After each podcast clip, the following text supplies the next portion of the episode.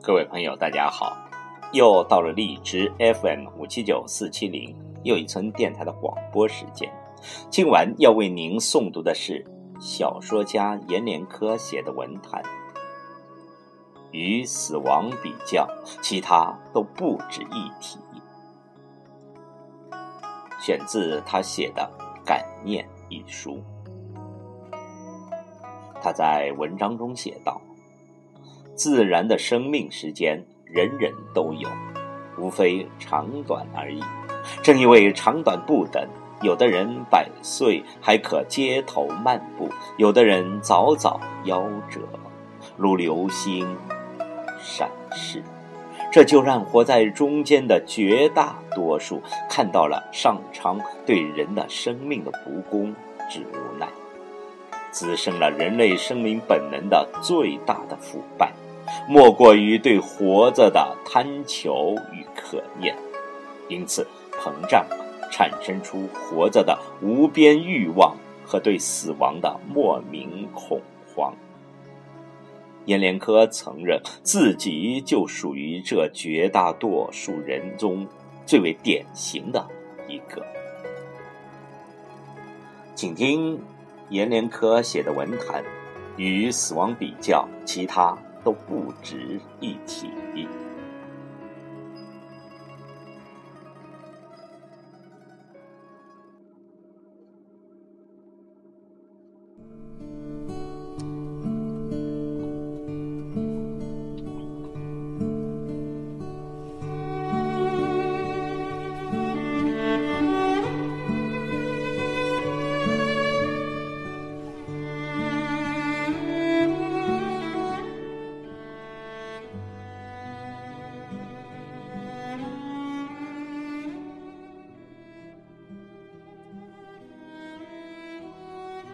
生命与时间是人生最为纠结的事情，一如藤和树的缠绕，总是让人难以分出主干和蔓叶的混淆。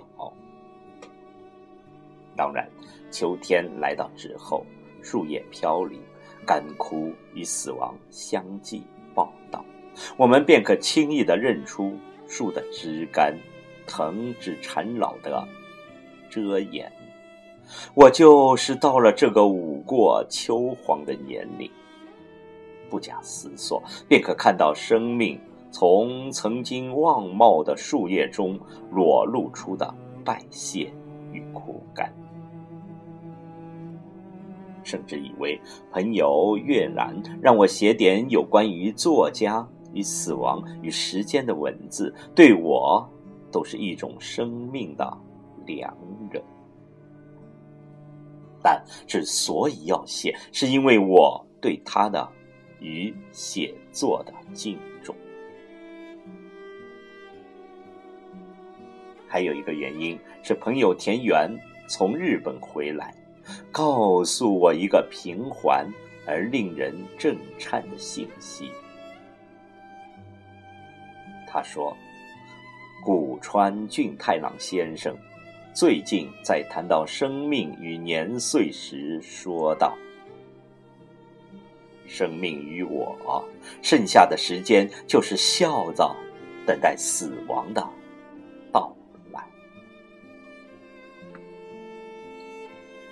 富有朝气、若有才华的诗人兼翻译家田园，年年回来，总是给我带些礼物。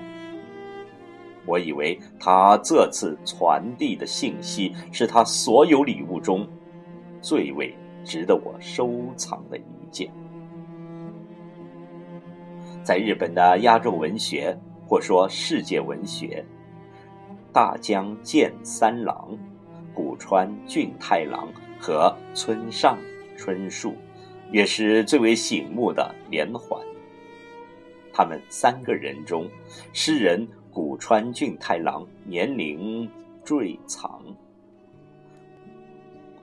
能说出上面的话，一是因为他的年岁，二是因为他的作品，三是他对自己作品生命的自省和自信。由此我就想到，与一个作家而言，关于时间、关于死亡、关于生命，可以从三个方面去说：一是他自然的生命时间；二是他的作品存世的生命时间；三是他作品中虚设的生命时间。在北京，我最怕去八宝山那个方向。回老家最害怕看见瘫坐在村口晒太阳的老人和病人。十几年前，我的同学因为脑瘤去世，几乎所有的在京的同学都去八宝山为他送行，唯独我不敢去那儿和他最后见上一面。可是结果，大家去了，在伤感之后，依然照旧的工作和生活，而我却每天感到隐隐的头痛、头胀，严重起来如撕如裂，于是怀疑自己也有脑瘤，整整有半年时间不写作、不上班，专门的托亲求友。去医院找专家看脑神经、脑血管和大脑相关的各个部位，但各种 CT 和核磁共振的片子拍的有一寸厚薄。医院和专家也都不信你的钱，看见小草就说可能会是一株毒树。不断的引领你从感冒的日常，要往癌症的未来，直到最后，在北京医院求见了一位八十多岁的脑瘤专家。他在比对中看完了各种片子，淡淡的问我：“你看病自费还是报销？”我说：“全是自费。”他才朝我一笑，说：“你的头痛头胀，还是颈椎增生所致，回家按颈椎病按摩去吧。”实话说，我常常为死亡所困，不愿去想人的自然生命在现实中以什么方式存在才算有意义。我躲避这个问题，如史铁生一定要把这个问题想清弄明的执着一样。比如写作，起初是为了通过写作进城，能够逃离土地，让自己的日子过得好些，让自己的生命过程和父母的不大一样。后来通过写作进城之后。又想成名成家，让自己的生命过程和周围的人有所差别。可到了中年以后，又发现这些欲望追求与死亡比较，都是那么的不值一提，如同我们要用一滴水的晶莹与大海的枯干去交争。诚实坦言，直到今天，我都无法超越对死亡的恐慌。每每想到“死亡”两字，心里就有种灰暗的疼痛，会有种大脑供血不足的心慌。就是两三年前，北京作协的老作家林金兰先生因病谢世，我找不到理由不去八宝山为他送行。回来后还连续三个晚上失眠烦恼，后悔不该去那个到处都是“祭奠”两个字和黑花白花的地方。现在弄不明白我为什么要继续写作，我就对人说：写作是为了证明我还健康的活着。我不知道这句话里有多少幽默，有多少准确，只觉得是很愿意这样的去说，因为我不能说我写作是为了逃避和抵抗死亡，那样会觉得太过震惊，未免像是作秀。可把死亡和写作，把一个人的自然生命和文学联系在一起时，我实在找不到令我和他人都感到更为贴切、更为准确又可实信的某种说法。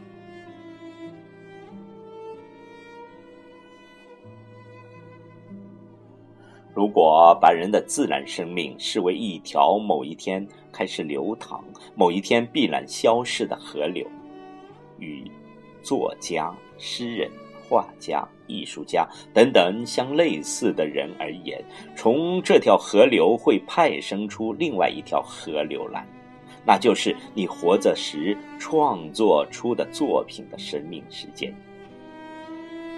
曹雪芹活了大约。四十几岁，而《红楼梦》写就至今大约二百五十年，似乎今天则刚入生命的盛期。没有人能让曹雪芹重新活来，复古重生，可也没有人能有能力让《红楼梦》消失死去，成为废纸灰烬。卡夫卡四十一岁时生命消失，而城堡《变形记》却生命蔓延不衰，岁月久长，久长。他们在活着时，并不知道自己的作品会生命久远，宛若托尔斯泰活着时，不对自己的写作和作品充满信心。一个画家不相信自己的作品可以长命百岁，并不等于他不理想着自己的作品生命不息。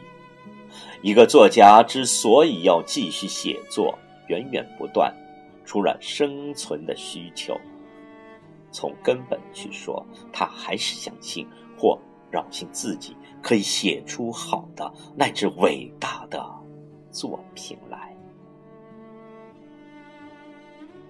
如果不怕招人谩骂，我就坦然，我总是存有这样扰性的莽撞野愿。